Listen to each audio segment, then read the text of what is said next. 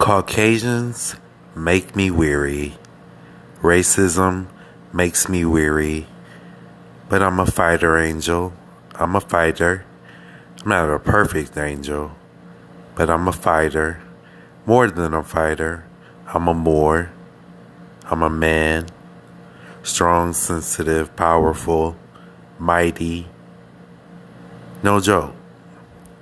Ain't nothing sweet. But at the same time, I'm not going to let that bring me down. I don't have to sit here and explain it and go all off. It's unnecessary.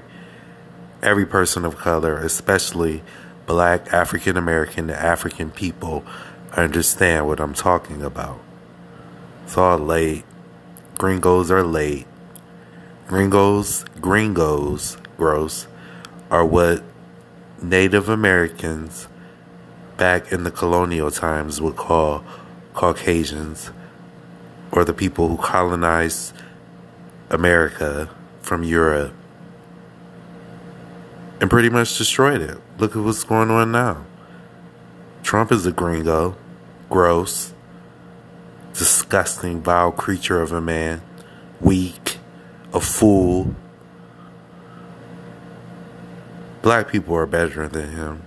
Black people are better than the racism. We're smart, powerful, intelligent, beautiful, creative, dark, brown, tan, beige. So many other races and people of color are powerful. We should love ourselves, excuse me.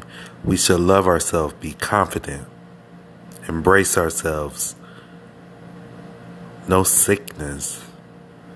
Balanced love. Worship Yahweh in Yahshua. Be yourself. Have fun. Don't believe the hype. Stay away from drugs. Now, I smoke a little weed, a lot of weed, but at the same time, you can have fun. Just be aware. And I just had to say this. Makes me feel better to get my emotions and feelings out. And there you have it.